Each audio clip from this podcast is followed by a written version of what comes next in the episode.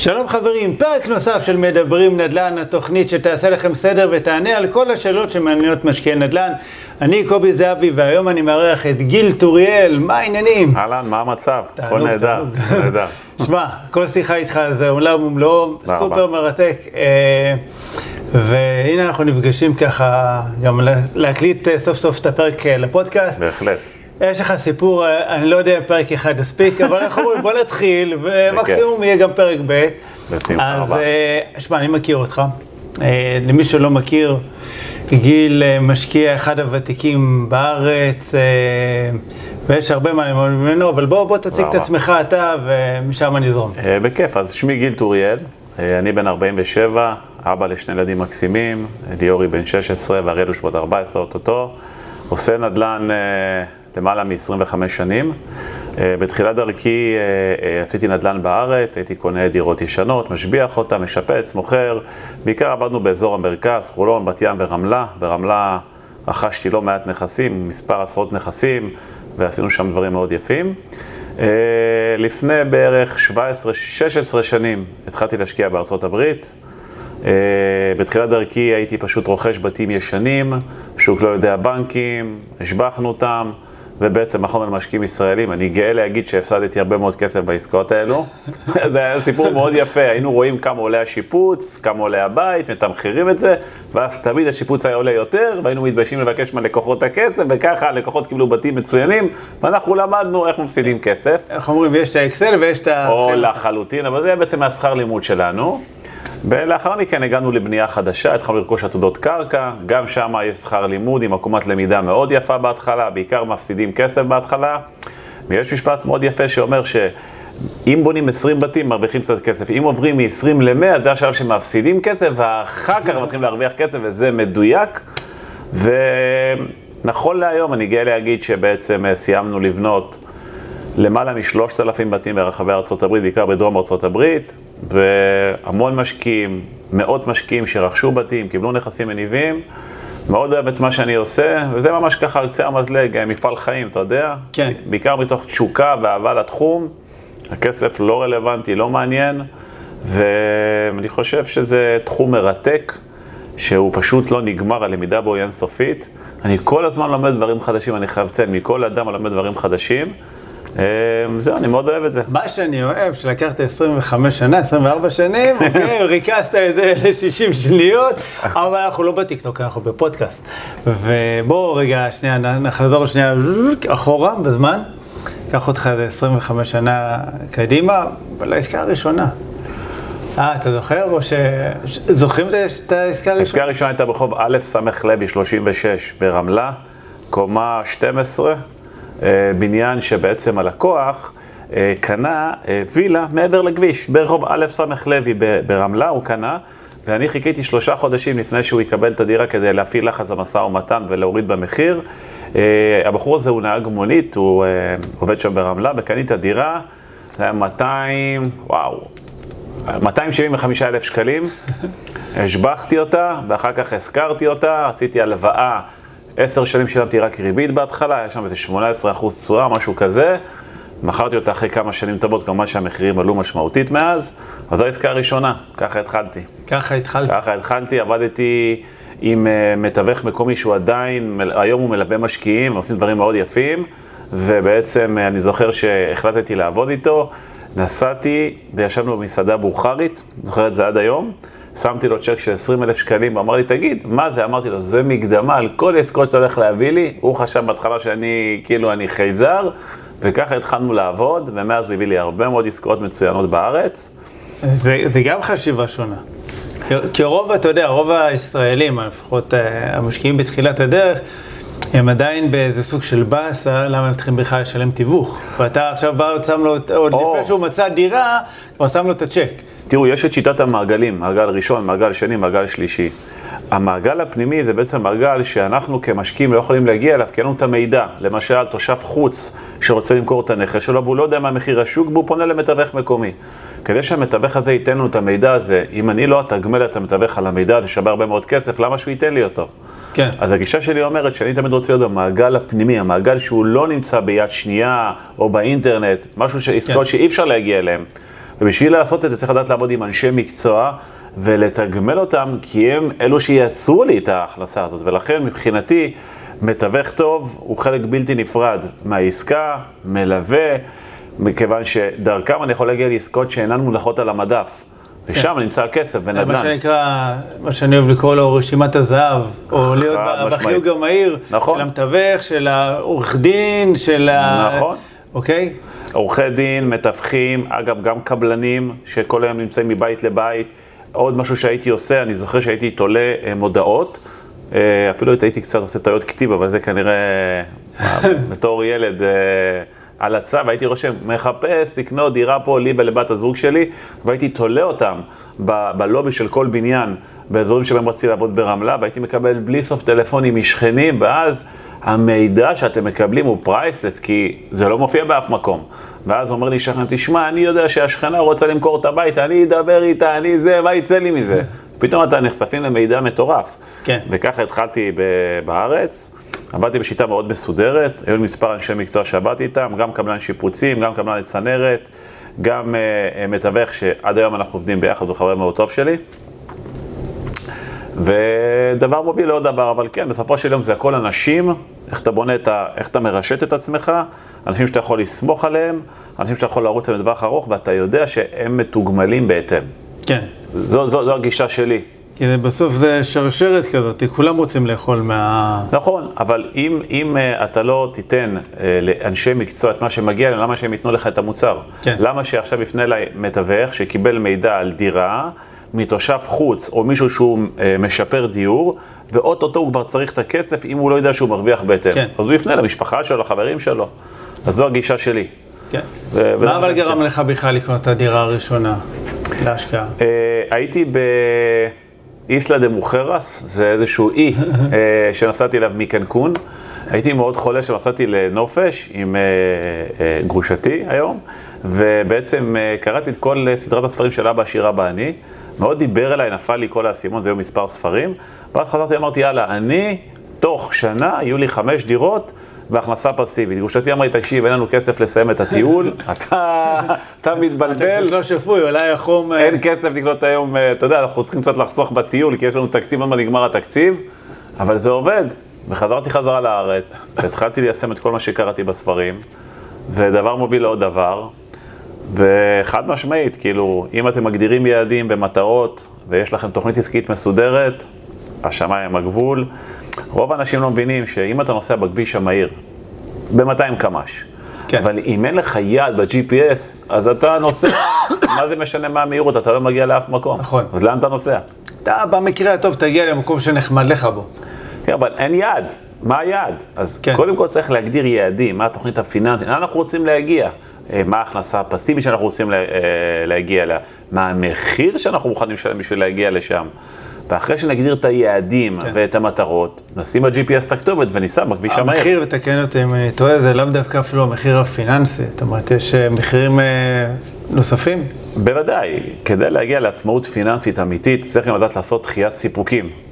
אז uh, אחד אוהב לרכב על סוסים, ואחד אוהב לטייל בעולם, ואחד אוהב לקנות בגדים, זה לא משנה מה.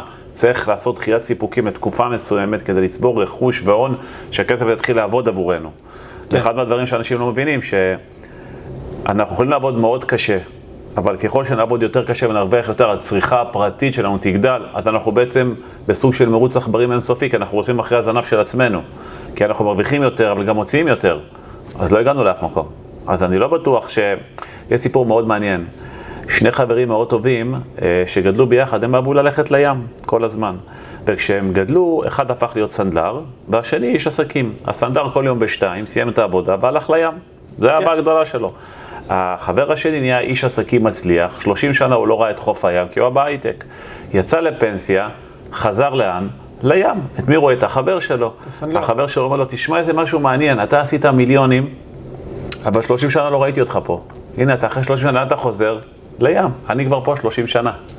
אז לא בהכרח כסף, זה, ה, אה, זה צריך פשוט לדעת, כל אחד צריך לדעת מה המטרות שלו ולאן הוא רוצה להגיע, ופשוט להכין איזושהי תוכנית ולפעול בהתאם. ואני חושב שאפשר לעשות את זה בטווח של 10 עד 15 שנים להגיע לעצמאות פיננסית. יש מחיר לכל דבר, אבל חד משמעית זה אפשרי. וזה נקרא השכלה פיננסית. כן, זאת אומרת, אה, זה, זה, אתה יודע, נת...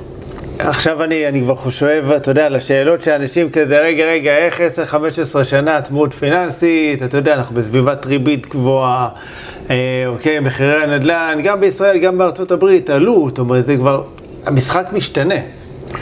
יש דיון מאוד מרתק תמיד, האם לקנות בית למחיה, או להשכיר דירה ולהשתמש בכסף כדי שיעבוד עבורך. זה כן. דיון שכל הזמן המון אנשים נכון. מנהלים דיונים מאוד מורכבים עליו. בואו ניתן לכם דוגמה, רק בשביל הדיון כרגע.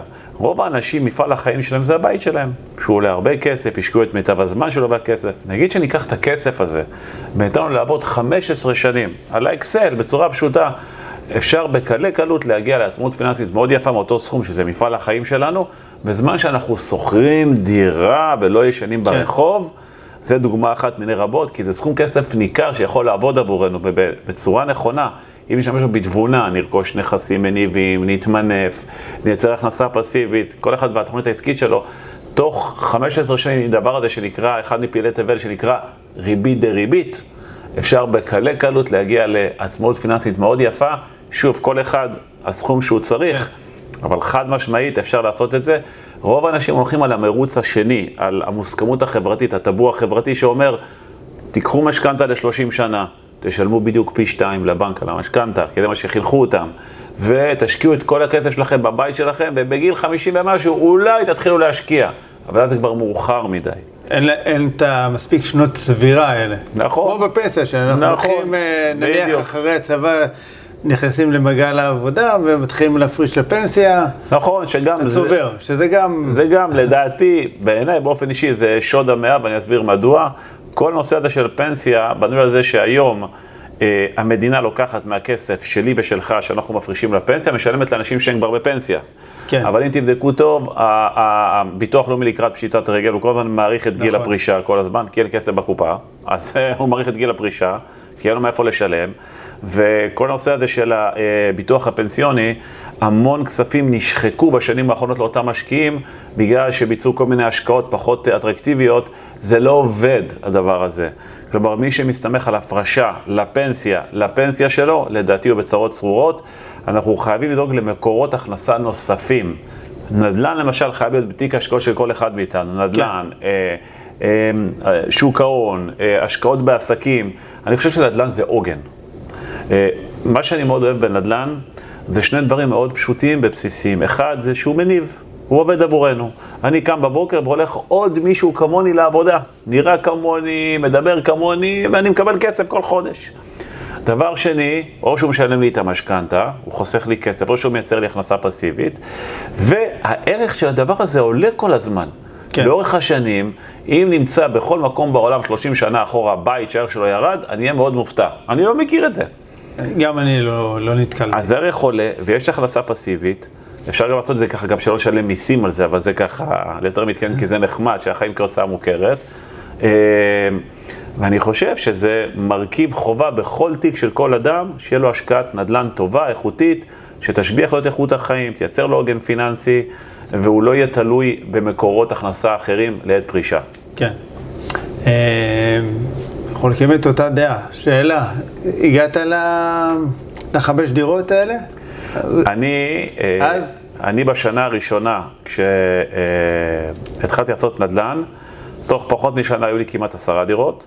ברגע שהבנתי איך זה עובד, אה, ואיך הבנקים נותנים מימון, ואיך הם מסתכלים על זה, אז פשוט בעקומת ההכנסות הגדלתי את כמות הנכסים, ואז היה קל מאוד לקבל התחייבויות, כי בנק אומר, ככל שיש לך יותר רכוש, הוא ייתן לך יותר כסף. כן. שזה עובד הפוך, אנחנו כאילו מפחדים, מה עכשיו אני אקח הרבה הלוואות, אבל הבנק מסתכל על זה אחרת, כי נדל"ן מאפשר לנו לקבל עד 70-75% מימון על כל שקל שאנחנו רוצים להשקיע. אז הבנק ייתן כמה שאנחנו רוצים, כן. כל עוד נדבר על נכסים. אבל נכסים. כן. לא על התחייבויות, זאת אומרת, אה, לא- נכון. לא, לא ללכת לקנות עכשיו אה, מרצדס או לא, לא, לא. או... זה נדע. רק להפסיד כסף. כן. זה דחיית סיפוקים. בדיוק. לי היה אוטו ביאנקי לא, חמש שנים בהתחלה. לא, אני מדגיש, כי אתה יודע, לפעמים, אתה יודע, כל אחד לוקח את זה לאן אה, ש, שנוח לו. אני נסעתי על אופניים בהתחלה, הרכב הראשון שלי היה אוטו ביאנקי, עלה לי 5,000 שקלים, ואחרי שקניתי אותו, עוד חצי שנה נסעתי באופניים כי חסרתי כסף לביטוח. לא היה לי כסף לביטוח, ככה התחלתי. צריך אה, לדעת לשים סדרי עדיפויות, יש מחיר לכל דבר. מי שבאמת רוצה להגיע לעצמאות פיננסית ולברוח ממרוץ העכברים האינסופי הזה, צריך לבנות תוכנית, היא תכאב לו קצת, אבל לאורך זמן היא תשדרג לו את איכות החיים. נכון. זו דעתי, ו... תראה, אני חושב שברגע שאתה מדייק ויש לך את המטרה טל, שאתה, לאן אתה רוצה להגיע, ברור לך. אתה מבין גם שיש, נקרא לזה מחיר, או שיש איזה דרך שאתה צריך לעבור. בסדר, מחיר לפעמים זה נשמע משהו כזה כואב וקשה, אבל אתה מבין שבשביל להגיע לזה אתה צריך ללכת עד, עד לשם, עד לפסגה. אז זה הופך להיות קל, זאת אומרת, אני לא נוסע למרצדס ולא לא יודע מה, גר באיזה וילה מטורפת, כי זה לא מעניין אותי. זאת אומרת, יש, יש לנו את היעדים, יש לנו את המטרות שלנו, זה, זה, זה הכל, זה לא שאנחנו מתקלבים, לא טסים לחופשות, לא נכון, הולכים למסעדות, נכון. הכל בסדר, גם זה במידה. אני מסכים לחלוטין. תראה, אני חושב שזה דרך חיים, השקעות נדל"ן, או בכלל, השכלה פיננסית תקרא לזה, כל מיני מונחים פיננסיים, ריבית דריבית, אנשים לא יודעים מה זה, זה אחד מפעילי תבל. שימו 100 שקלים בחשבון הבנק, אחרי שנה זה 105 שקלים, בשנה השנייה זה כבר לא 110, זה 112, זה ריבית דריבית, זה כן. כלי מטורף. אה, נושא של מיסוי. מיסוי הוא משנה את אורח החיים, אם יודעים איך לתכנן את זה נכון, לשלם פחות מיסים, כמובן בהתאם לחוק, אז כן. אפשר, אפשר לאורך עשרות שנים לחסוך סכומי עתק. אז אה, אה, הלוואות, מינופים, איזה סוגים של הלוואות יש. יש, זה עולם שלם, ואני חושב שזה צריך להתחיל בהשכלה פיננסית גרידה, מה זה אינפלציה, מה המשמעות שלה, איך מתמודדים איתה, מה זה גידור נגד אינפלציה. כן. אנשים לא מבינים שאם אני עכשיו קונה נכס נדל"ני, והערך שלו עולה, בזמן שיש אינפלציה, לא רק שאני מגדר את הכסף שלי נגד אינפלציה, האינפלציה עומדת לטובתי, כי הכס, הערך של הכסף שלי עולה בזמן שהאינפלציה נכון. שוחקת את ערך הכסף. כן. זה מטורף. אז זה השכלה פיננסית. עכשיו, לגבי אה, כברת הדרך, אני חושב שזו דרך נהדרת, מאוד כיפית. זה הרבה יותר כיף מאשר לעבוד מהבוקר עד הבוקר למחרת ולא להגיע לאף מקום. כן. אז אני דווקא חושב שזה חוויה, ואני חושב שכל אחד יכול. נכון. אין, אין, אתה יודע, לפעמים אנשים אומרים לי, כן, אבל שמע, אתה עובד מהבוקר עד הלילה, ויש לך ולחץ, ועניינים והכל. אני אומר להם, נכון, אותו, סבבה, אבל גם אתה כשכיר עובד מהבוקר עד הלילה, ויש לך לחץ, ואתה פשוט בדרך, במקום לעזור לעצמך להתעשר, אתה עוזר לבוס שלך להתעשר. נכון, נכון. אין, אין משהו רע בלעבוד במקום מסודר עם תנאים ושכר, ובתנאי שבמקביל אנחנו בונים את הפנסיה לחלוטין. שלנו. כלומר, כי לא כל אחד אה, בנוי להיות עצמאי. מסכים איתך. ולהיות עצמאי זה לא תמיד משימה פשוטה, אני בטוח שאתה יודע את זה, אבל... אני, אני לא יודע להיות שכיר, אני לא הייתי שכיר. גם אז, אני לא, אה, מעולם. אז כן, אבל, אז אה, כאילו, מדברים איתי. זה, זה הבעייתיות שלי. לא יודע, אתה קצת מכיר אותי, אבל... זה, עוד פעם, כל אחד והראש שלו. לי עד ש... זאת אומרת, הדר אמרה לי, תקשיב, קובי, לא כולם כמוך עם הג'ננות בראש, ו, ובנויים להיות עצמאים, וכל רגע יש להם איזה רעיון למיזם אחר, ו, ודוחפים קדימה. אנשים אוהבים לקום בבוקר, ללכת לעבודה, שגרה, לחזור. נכון, כן, ביטחון. טוב להם עם זה. אין בעיה עם זה, ובתנאי שבמקביל הם מבצעים השקעות שבונות את העתיד הפיננסי שלהם. זה לא סותר אחד את. השני. לחלוטין לא. ופה עניין של אה, סדרי עדיפויות, השכלה פיננסית, הגדרת יעדים ותוכנית עסקית, כי אתה יכול לעבוד במקום מאוד מסודר ויש לך את האזור הביטחון שלך, אבל אתה לא חושב מחוץ לקופסה, אתה לא מעיז, אתה לא עושה כלום, אז יהיה לך תקרת זכוכית. ואז השנים עוברות, ומה לעשות, לא תמיד אפשר להמשיך לעבוד באותו קצב, יש היום בימינו גם המון, אה, אתה יכול לעבוד בעבודה מסוימת ואז אחרי 10-20 שנה, כמו בתחום הייטק, מפטרים אותך, אין קיבעון, אין ביטחון, נדל"ן זה עוגן. כל נכס שנקנה בעוד 20 שנה כנראה יעלה אה, בערכו, השכירות תעלה. אה, הוא יכול לייצר לנו לאחר מכן גם אפשרות לשדרג את איכות החיים שלנו בשוטף. אנחנו כבר לא תלויים רק במקום העבודה שלנו. תחשוב איזה מדהים זה שאתה קם מחר בבוקר ואתה לא צריך ללכת לעבוד בשביל כסף. עכשיו, אני חייב לעבוד כל הזמן, כי בלי זה אני מת. כי אני מאוד אוהב את זה. כן. אבל הכסף הוא כבר לא מניע, מה שמניע זה העשייה, זה ההנאה. ואם אני לא, אגב, דווקא בשלב הזה אני עובד יותר קשה, כי אני פשוט מאוד נהנה מזה, אבל זה כבר מחלה בפני עצמה. כן. אבל הרעיון הוא באמת שבסופו של יום כל אחד יכול לייצר, לשכפל את עצמו, כדי שהוא לא יהיה תלוי רק במקום העבודה שלו. ואז אני חושב שכולם יהיה להם הרבה יותר טוב, וכל אחד יכול. ערך חדש תחת השמש, אנשים קונים בכל העולם, אנשים משקיעים גם בארץ, גם באירופה, גם בארצות הברית, זה לא משנה איפה, משנה עם מי, משנה מה התוכנית העסקית, ואני חושב שזה must. הזכרת תוכנית עסקית כבר לא יודע כמה פעמים ברעיון הזה. בואו רגע נשים על זה דגש, כי בטוח אה, לכמה עולה, עולה השאלה, רגע, מה, מה זה אומר תוכנית עסקית? מה בסוף בתכלס אני אמור לעשות שם? אני חושב שכדי להתחיל בעצם לתכנן באופן מסודר, צריך קודם כל לפרק את זה בצורה הבאה. צריך להבין, כל אדם בפני עצמו, קודם כל צריך לאפיין את האופי שלו, שמרן, אה, אוהב סיכונים, שונא סיכונים, לאחר מכן להבין מה היכולות הפיננסיות שלו, האם יש לו נכס בבעלותו, כמה הנכס שווה, מה מקור ההכנסה שלו, מה ההוצאות שלו, קודם כל לקבל תמונה פיננסית מול מי אנחנו עומדים, מה מקורות אה, יצירת כסף חדשים שלו וכולי, ולאחר מכן לבנות תוכנית עסקית מסודרת ל-10 עד 15 שנים, שבהם אנחנו נגדיר מה היעדים, לא מה שהוא רוצה, מה שהוא צריך, זה שני דברים שונים. Mm-hmm. כולם רוצים הרבה מאוד דברים, אבל כן. עושים מאוד מעט. ואז להגדיר ב-15 שנים האלו כמה נכסים אנחנו רוצים לייצר, מה ההכנסה הפסיבית שאנחנו רוצים לייצר ממנה, איזה סוג של עסקאות יותר מתאים לדחוף לתוך המודל העסקי הזה, אה, וכמובן מה המחיר שצריך לשלם בשביל להגיע לשם. אחרי שנכתוב את הכל בצורה מסודרת ונכניס את זה לתוכנית העסקית, ובעצם נבנה את זה, אפשר להתחיל לצאת לדרך. זה, אני חושב, הבסיס לעשייה פורה ולהצלחה, לחופש, לחופש פיננסי. רוב האנשים רגילים לקום מאוד מוקדם, לעבוד מאוד קשה, לחזור בערב, אבל תשאל אותו, תגיד, איפה הכסף שלך מושקע בקופת הגמל שלך? הוא לא יודע אפילו על מה מדובר. כן. Uh, מה התשואה השנתית שהכסף שלך עשה בשנה האחרונה, איפה שהכסף שלך מושקע? אני משוכנע שרוב האנשים לא יודעים את זה בכלל. אז זה מתחיל מפה. תוכנית חייבת להיות לטווח של 10 עד 15 שנים, ובתוכנית צריך להגדיר היטב איפה אנחנו רוצים להיות. ואז להתחיל לנסוע. דיברנו על זה שאם אנחנו נוסעים בכביש המהיר ואין יעד, נכון. אנחנו לא מגיעים לאף מקום. בעיניי גם בדרך כלל כשאנחנו מגדירים מטרה, אז היקום, אוקיי, או יש איזה כוח, אתה יודע, שהוא קצת יותר אה, עמוק ו- וחזק. שמושך אותנו למטרה הזאת. כמובן, אם אנחנו עושים גם פעולות... אה, אם היו אומרים לי שאני אבנה כל כך הרבה בתים בארצות הברית לפני עשר שנים הייתי אומר להם, חבר'ה, אתם אה, לא אפויים, אני מעולם לא הייתי בארצות הברית. כן. אני לא יודע על מה אתם מדברים. או אם היו אומרים לי, תשמע, אתה היום תהיה בעלים של חברת בנייה בפלורידה ותבנה בתים. ו... אני לא דיברתי אנגלית. אני חושב שהשמיים הם הגבול, וברגע שמתחילים מסע מסוים, נפתחים הרבה מאוד דלתות, כן. מכירים הרבה מאוד אנשים, יש, נחשפים להרבה מאוד הזדמנויות, ואני חושב שזה הדבר הנכון לעשות, פשוט לצאת מאזור הנוחות שלנו ולעשות. מדהים. ואז השמיים הגבול. בוא נחזור רגע למסע שלך. יאללה. אוקיי, היינו ברמלה, קנית עשר דירות כבר. זה היה בשנה הראשונה. זה היה בשנה הראשונה, ואז, אוקיי, אני, אני יודע שככה צברת עוד ועוד. עוד קצת. נכון, עוד, עוד איזה שתיים, שלוש. אה, יותר. כן, בסדר, ו, ו, ומה היה בעצם הלאה? זאת אומרת... אני ברמלה הגעתי בשיא שלי ל-40 ומשהו נכסים, עכשיו 44 אם אני זוכר נכון, 44 דירות, ואז הבנתי שהמחירים מתחילים כבר לעלות, לטפס בארץ, כי לא הצלחתי לשכפל את המודל הפיננסי שלי. כבר הריביות טיפה יותר יקרות, המחירים עלו, הביקושים היו יותר גבוהים. אז עוד היה מימון אחר, היה 90 אחוז מימון אפשר נכון, לקבל. נכון, נכון. היה חברה שנקראת EMI, כן, שזו חברה שנתנה מימון משלים בין 75 אחוז ל-90 אחוז, ולא להגיד בקול, הבנק שלי נתן לי את ה-10 אחוז הנוספים, כי לא היה לי כסף. כן. היה לי 300 אלף שקל לבנק שחסכתי מחלוקת עיתונים. כן. אה, ו... ואז הבנתי שבעצם שוק הנדל"ן בישראל כבר, יש פחות הזדמנויות עבורי באופן אישי, והחלטתי שאני רוצה להשקיע מעבר לים. שזה בערך מתי היה? זה היה ב-2009. 2009, אוקיי.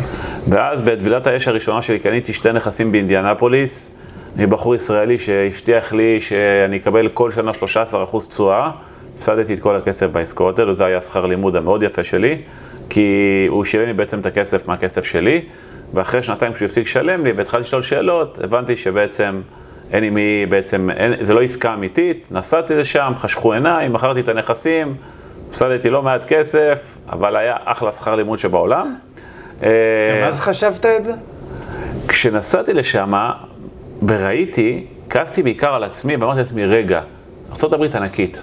כן. אז אני עשיתי עסקה בלי ידע, בלי ניסיון, וכנראה זו הסיבה שאני משלם כזה מחיר. כי בכל זאת יש שם 400 מיליון תושבים. משהו כנראה התפקשש וכנראה אצלי, שהם גרים שם, חיים שם. כן. ואני חושב שזה היה שכר לימוד שלי, ואז החלטתי שאני מתחיל לעשות מתוך, מתוך ידע. ואז בחרתי אזור להשקעה, שזה היה אטלנטה, עשיתי עבודת מחקר יסודית, איפה אני חושב שווה להשקיע בארצות הברית, שהאזור מאוד מתפתח, גדל, גיוון תעסוקתי וכולי. קניתי מפה, ונסעתי עם שני חברים טובים שלי, שאחד מהם היום מלווה משקיע נדל"ן כבר הרבה מאוד שנים. הגענו לאטלנטה, לא היה GPS, שמנו את המפה, סימנו כתובת, הלכנו לאיבוד מאוד מהר, ואז התקשרתי למתווכת ואמרתי לה, טניה, please come and help me, I have no idea where I am right now, I need your help, לא היה לי mm-hmm. מושג, בוא תקחי אותי. והתחלנו לעבוד שם באטלנטה, וגם שם היה טבילת אש, קנינו בתים ישנים, השבחנו אותם, מכרנו. אה, אני חושב, זה עניין של רצון, אפשר ללמוד בכל מקום. זה כן. עניין של רצון, כמה אנחנו רוצים באמת, ובשנתיים הראשונות... אה, קנינו בתים ישנים, השבחנו אותם, מכרנו למשקיעים ישראלים. לדעתי הפסדנו, בעיקר הפסדנו כסף, אבל היה, היה כיף לא נורמלי. אני פשוט נהניתי מכל שנייה, היה פשוט חוויה, כי למדתי הכל, הייתי בבית ספר לנדל"ן. כן. ואז לאחר מכן עברנו להשקעות נדל"ן אה, בבנייה חדשה. רכשנו תעודות קרקע בבירמיגם, אלבמה, עם אה, שותף מקומי מקסים. סיימנו לבנות לדעתי בבירמיגם מעל 800 או 700 בתים. לא מעט. אה. השקעתי גם בכל אחד מהפרויקטים האלו כאחד המשקיעים. עד היום אני מחזיק בנכסים האלו, הערך עלה, השכירות עלתה, אני מאוד מרוצה. רכשתי המון חברים, המון אנשי מקצוע. חזרנו לאטלנטה, ובאטלנטה בנינו... וואו, באטלנטה לדעתי יש שם פרויקטים היום, אה, כמה אלפים, אני לא יודע, לא מעט. כן. לא מעט. אה, וככה התחלנו בעצם להיכנס לתחום של הבנייה החדשה. עושים טעויות, לומדים.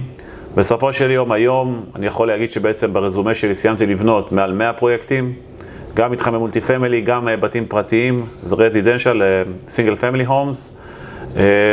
אני אישית חושב שליוויתי מעל 700 משקיעים לרכישת בתים חדשים בבנייה אה, חדשה, אפילו קצת יותר.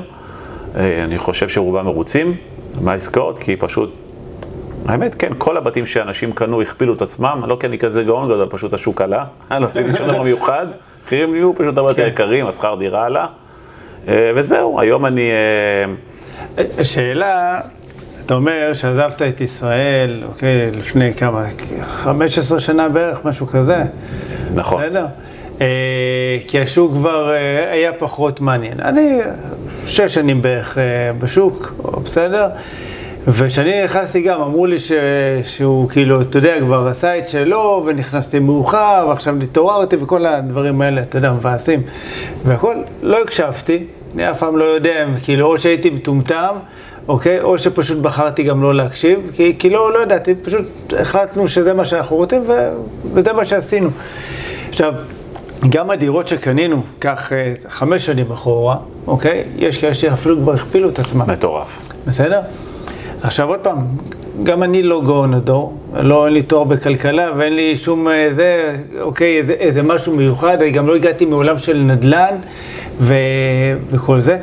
שאלה, אתה יודע, אם אז, אוקיי, שאתה עזבת, אוקיי, זה לא היה, לא יודע אם להגיד מוקדם מדי, זאת אומרת, או שכשאני נכנסתי, אני עדיין ראיתי, כאילו נכנסתי הרבה, שאתה כבר היית עמוק בארצות הברית, אני... ואני נכנסתי ואני ראיתי את הפוטנציאל שיש במדינת ישראל, ועדיין אני רואה את הפוטנציאל שיש כאן בשוק. מסכים שהתנאי משחק קצת השתנו בשנה האחרונה עם הריבית והכל, אבל עדיין הפוטנציאל כאן הנדל"ני הוא אני, מאוד מאוד גדול. אני חושב שיש הזדמנויות בכל מקום, גם בישראל יש הזדמנויות מצוינות, היום אה, אפשר לייצר תנאי מולים מול קבלנים בבנייה חדשה, מודל 1090, 2080, פטור מהצמדה למדד, כן. אפשר לייצר אחלה עסקאות, גם בדירות יש, אפשר לקנות דירות מתחת למחיר השוק, להשביח אותם, בהחלט יש הזדמנויות מעולות. אני פשוט משוחד כי אני מאוד אוהב את ארצות הברית. זה לא קשור רק לאזור ההשקעה, אני פשוט מתחבר לארצות הברית במנטליות, אה, באופי העבודה, בדרך שבה הם עושים עסקים. בארצות הברית הנדל"ן הוא פשוט שונה, הוא הרבה יותר מורכב בחלק מהדברים. אבל בישראל יש הזדמנויות מעולות, ואני אישית קניתי דירה בישראל לפני שלוש שנים, מפרויקט של תמ"א 2, קניתי, והערך שלה עלה משמעותית בשנתיים האחרונות, עלה המון, אני חושב שזו עסקה נהדרת, זה עניין של פוקוס ומיקוד. אני כן. חושב שהאידיאל זה לגוון, כלומר, אפשר להשקיע גם בישראל וגם מעבר לים, זה יכול להיות באירופה, כן. בארצות הברית. בסופו של יום להסתכל לכל האנשים המצליחים. יש להם תיק השקעות מאוד מגוון. כן. הם משקיעים בעסקים, בשוק ההון, בנדל"ן, נדל"ן שלהם מפוזר גיאוגרפית. אז אני לא חושב שנכון להגיד שוק ספציפי, זה כל עסקה לגופה. יש עסקאות נהדרות בכל מקום. לחלוטין. אני חושב שפשוט צריך להחליט שעושים. וכל אחד שיחליט להשקיע בנדל"ן, זה הצעד לעצמאות פיננסית. איפה? תבדוק את העסקה, תבדוק את האנשים שאתה עובד איתם, כל עסקה לגופה. אבל תמיד יהיו הזדמנויות כן. בנדל"ן.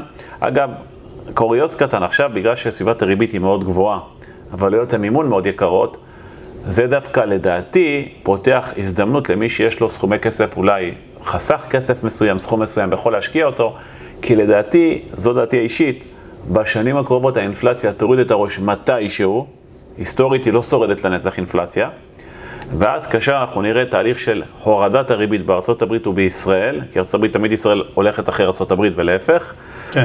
אני חושב שאנחנו נראה פה כאוס, בקטע שהמחירים פשוט ימשיכו, יטוסו לשמיים, וכל מי שיושב היום על הגדר, נגיד אנשים שקשה להם לקנות בית בגלל עלויות המימון, הם יחזרו באמוק כן. לשוק הנדל"ן, ומי שיקנה היום ויחכה, אני חושב שהוא יעשה אני לביתו. חושב שכל העניין של אה, ביקושים, שבעצם אין ביקושים, זה קצת איזה סוג של פיקציה. כי זה- אנשים קוראים בעיתונים ואומרים, בסדר, יש פחות אה, ביקושים, אנשים אה, לא קונים דירות והכול. נכון, יש ירידה בכמות העסקאות בשוק, אבל הביקוש הוא קיים. אנשים לא קונים. כי הריבית גבוהה. נכון. הריבית גבוהה, ואז ההחזר המשכנתה שלהם אה, גם כן גבוהה, נכון. הם לא עומדים בזה, אז הם אומרים, אני אשב על הגדר. כי נכון. רוב האנשים בסוף, 95 אחוז, 90 אחוז, קונים דירה למגורים, הם לא קונים דירה להשקעה. ואז הם מסתכלים כמה הם יכולים בעצם להחזיר משכנתה. בסדר, הם לא, לא בראש שלנו כמשקיעים, ואז הם מחכים.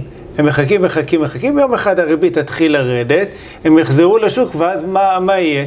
כשהקבלנים לא בונים, אוקיי, יש ירידה של 50% בהתחלות הבנייה, יש 50% ירידה בעסקאות, ופתאום כל אלה שיושבו עכשיו חיכו שנה, שנתיים, שלוש, לא יודע כמה זמן כל התענוג הזה יימשך, יחזרו לשוק, בסדר? אני חושב שרק דבר אחד כאן יכול לקרות.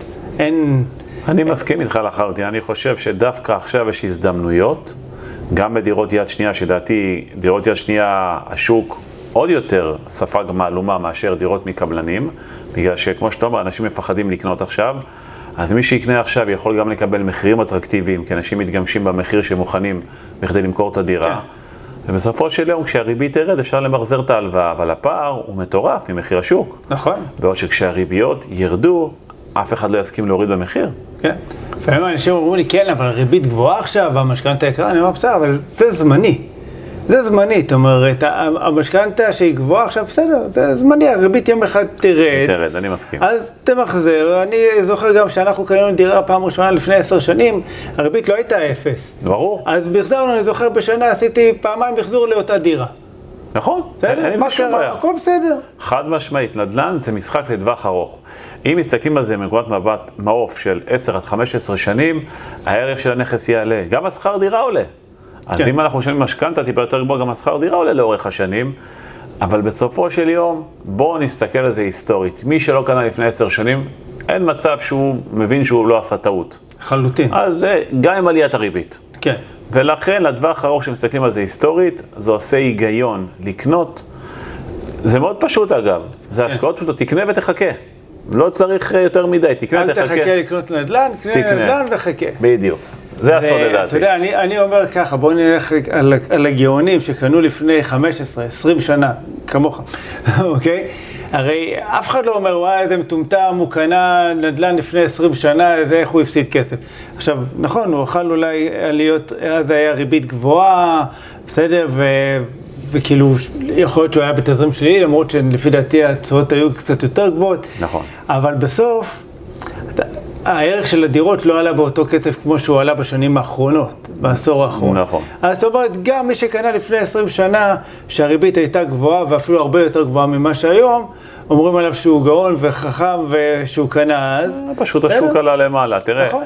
אני רוצה לתת לך דוגמה ליתרון בהשקעות בנדל"ן. אני במהלך השנים האחרונות אה, אה, יכולתי למחזר את ההלוואות הקיימות שיש לי בארצות הברית על הרכוש והנכסים שברשותי כן. פעמיים, ובכל פעם חילצתי סכום כסף נכבד, וקניתי עוד נכסים רק בגלל שערך הלא לא עשיתי שום דבר. חזרתי נכון. חזרה לבנק, רציתי, אותו בנק, עושה שמאות לפני שנתיים, מחיר X, חוזר אחרי שנתיים, X פלוס, ופתאום כן. אתה מקבל עוד הרבה מאוד כסף, אתה אומר, זה כוח אדיר, זה נכון. נדל"ן. והולך וקונה עם זה עוד נכסים שהערך שלהם ימשיך לעלות. אז זה למשל חלק מהתוכנית העסקית שלא היה רשום באקסל, אבל אלה החיים, כי אתה יוצא למסע ופתאום יש לך הפתעות, דווקא הפתעות מאוד נהדרות. נכון? אחלה הפתעות. כן, אז זה היתרון בהשקעות לטווח ארוך, זה דרך חיים. כן. מי שאומר שבנדל"ן זה זבנג וגמרנו, שילך לזירת האגרוף, לראות תופעה ויחזור חזרה, אין חיה כזאת. כן. מה עם כל אלה שאתה יודע, יזכרות אקזיט, אני רוצה אקזיט. תראה, פליפים יש את החיים שלהם. קודם כל, פליפ בהגדרה שלו צריך להיות מ- מעל שנה, כי אם הוא מתחת לשנה אתה בחשיפה למס פירותי, קודם כל שזה עסק לכל דבר. דבר שני, צריך להבין שפליפ לא מתאים לכל אחד, יש בו סיכון גבוה יותר, יחד עם הפוטנציאל להרוויח יותר כסף, כי עלויות המימון יכולות להיות גבוהות יותר במהלך העסקה, כי מחיר המכירה בסוף לא יהיה כמתוכנן, כי אולי השוק ילך כנגדנו בעוד תקופה מסוימת. המון דברים יכולים לקרות בפליפ. כן. זה, אני חושב שאם הייתי מגוון את תיק ההשקעות שלי, אז הייתי עושה 20% מתיק ההשקעות שלי בפליפים ו-80% נדל"ן מניב. כי נדל"ן מניב זה עוגן, זה הרבה כן. יותר יציב, דייר נכנס, דייר יוצא, שכירות עולה, אפילו משעמם קצת. ופליפ זה הרבה יותר הרפתקני. כן. ואני פחות מתחבר לכלל העסקאות, הייתי ממש מגוון, חלק קטן כמו בשוק ההון, חלק קטן מנייתי, והרוב בהשקעות יותר בטוחות. אה, לא מתאים לכל אחד, לחלוטין עם פוטנציאל הרבה יותר גבוה, אה, וצריך גם לדעת להפסיד. אני זוכר שבניתי שתי בתים בקייפ קורל, שזה בדרום מערב פלורידה, וילות מהממות, בתים צמודי קרקע עם בריכות שחייה מדהימות.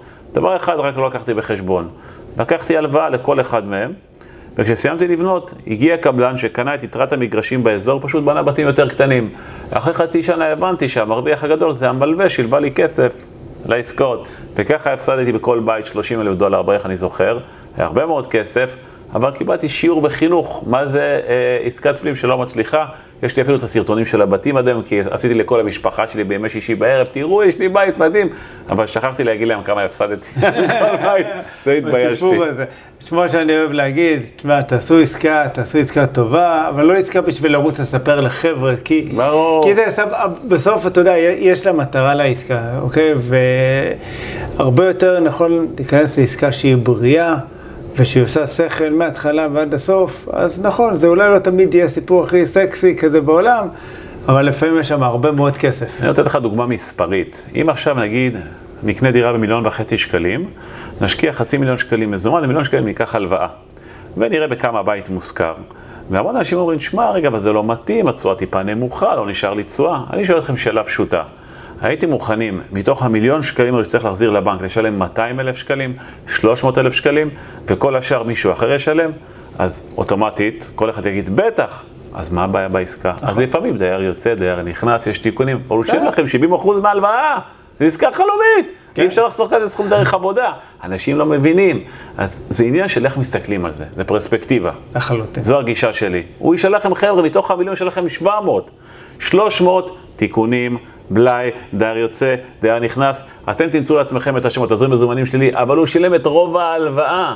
תוכנית חיסכון יפה, נכון? לחלוטין. 200 מיליון וחצי, נהיה 2.5 מיליון בעוד 15 שנים. כן, זה נדל"ן. לחלוטין. ואני חושב שצריך לשים את הכל על השולחן ולהסביר, ו... אנשים גם לפעמים, בעיניי, רוצים לראות את הכסף מהר מדי. את הפירות גם מהר מדי, לקטוף אותם, אתה יודע, מהעץ, אה, בת... כאילו, מהר מדי. עכשיו, פרי, אם הוא לא בשל, הוא גם לא טעים, הוא לא אכיל. ו... וצריך לתת, לתת לה, להשקעה זמן, רגע לעשות את שלה, כמו גם שאנחנו נניח מפרישים לפנסיה. בסדר? נכון, ניקח נכון. רגע, אנחנו לא רואים את הכסף, אנחנו מפרישים עד גיל 67, אם הגענו, אוקיי, וראינו את הכסף בגיל בטח זה יהיה 67, זה היה 75-80 אחלה. עד. שנגיע, אלוהים יודע, זה בדיוק מה שאני אומר, אני אומר, כל פעם אומרים לו, בפנסיה, פנסיה, פנסיה, אלוהים יודע מתי נצא פנסיה, לפנסיה. נכון. אני רוצה להוציא את עצמי לפנסיה, בסדר, בגיל מוקדם יותר, אבל אנחנו כנראה נעבוד שנינו עד הקבר. סביר להניח. אבל אה, זה היה של אופי, זה כבר בעיה שלנו. נכון. אבל גם לפנסיה אנשים מפרישים אלפי שקלים כל חודש, בסדר? והם אפילו לא מודעים, כמו שאמרת, כמה הפנסיה עלתה, עשתה בשנה תשואה, והכל, אין להם מושג. אבל כשאתה אומר להם, בוא, על דירה, שאתה שם באמת אחוז קטן בסוף יחסי על הדירה, וכל היתר זה הסוחר, הוא חייב לקום בבוקר, לעבוד ולשלם, כי אם לא, זה בעיה שלו ולא פחות שלך. אז אני חושב שיש כאן, אתה יודע, זה סוג של עסקה... זה ווין ווין לשני הכיוונים, ואני חושב שלבנות עושר פיננסי זה לא זכות, זה חובה. ועושר פיננסי זה לא אומר שאנחנו נהיה מיליונרים. עושר פיננסי זה אומר שנוכל להגיע למצב שמקור ההכנסה הפסיבי שלנו הוא עולה על ההכנסות ממשלח יד. אנחנו נקום מחר בבוקר, ואם אני לא הולך לעבודה, כנראה שיהיה לי מה לאכול ומה לשתות. ואם אני עכשיו נסעתי לנופש ואני רוצה לחזור, יהיה לי איך לגמור את החודש. זה לא בהכרח אנשים עשירים, כי עושר זה state of mind. כן. יכול להיות אדם עשיר מאוד, אבל הוא עובד 24/7, אין לו זמן לבזבז את הכסף שלו, אז בעיניי הוא עני. כי יש לו הרבה, אבל אין לו זמן להשתמש כן. בזה. אה, אגב, רוב האנשים שיש להם הרבה מאוד כסף, כל הזמן עובדים, ואין להם זמן בעצם להשתמש בכסף שלהם. אז אני חושב שצריך להתחיל בהשכלה פיננסית, באוריינות, או ללמד אנשים את המונחים הבסיסיים, ולאחר מכן לקבל החלטה שאנחנו רוצים גם להגיע לשם. לאף אחד מאיתנו אין כנפיים על הגב.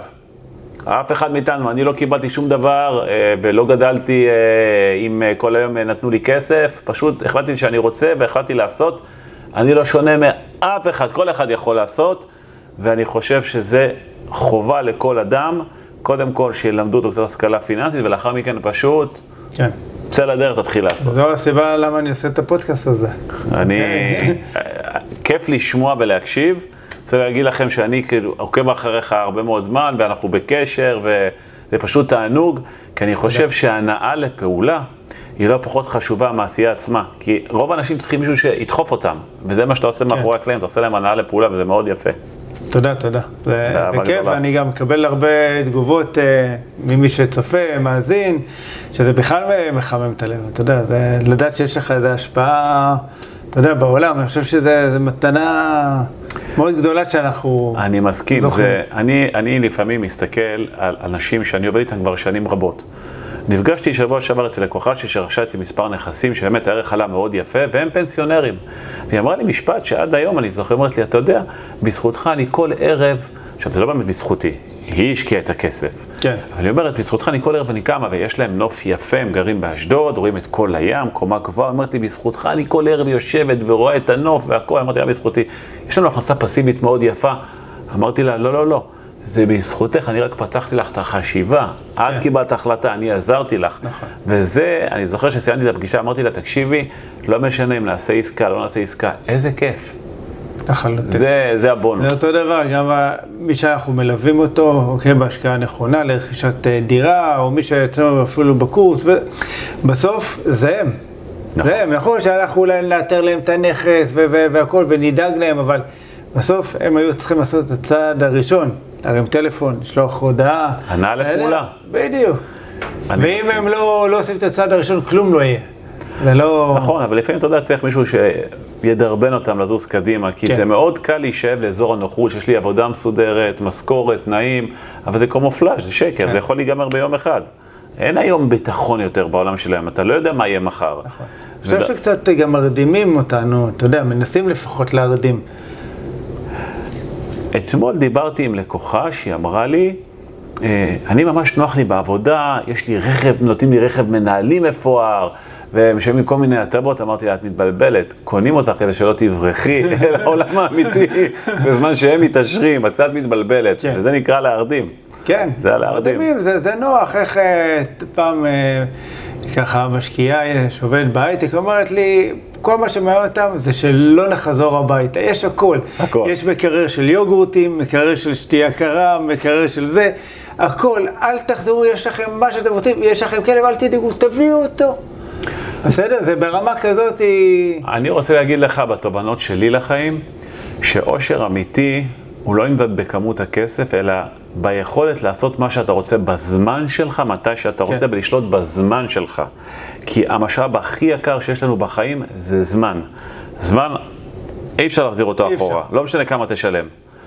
וזה לדעתי זה היתרון באושר פיננסי, כי אם אתה עכשיו יכול ללכת ולעשות את הדברים הקטנים שאתה אוהב, עם הילדים, עם הבת זוג שלך, עם המשפחה שלך, ולא לעבוד כל הזמן, זה האושר. לחלוטין. הדברים הקטנים האלו. אני קורא לזה, אוקיי, זה לא חופש כלכלי ולא הכל, זה חופש בחירה. נכון. יכולת לבחור, עכשיו, סבבה, אני הולך, אה, אוקיי, עם הילדות לסרט אחרי צהריים. אין לזה תחליף. בסדר? זה מה שבעצם עצמאות פיננסית מאפשרת לנו בתור אנשים בוגרים להגיע. אני לא רוצה כן. לדעת שאני כל הזמן צריך לעבוד מהבוקר עד הלילה בשביל לקחת את הילדים שלי לסרט. נכון.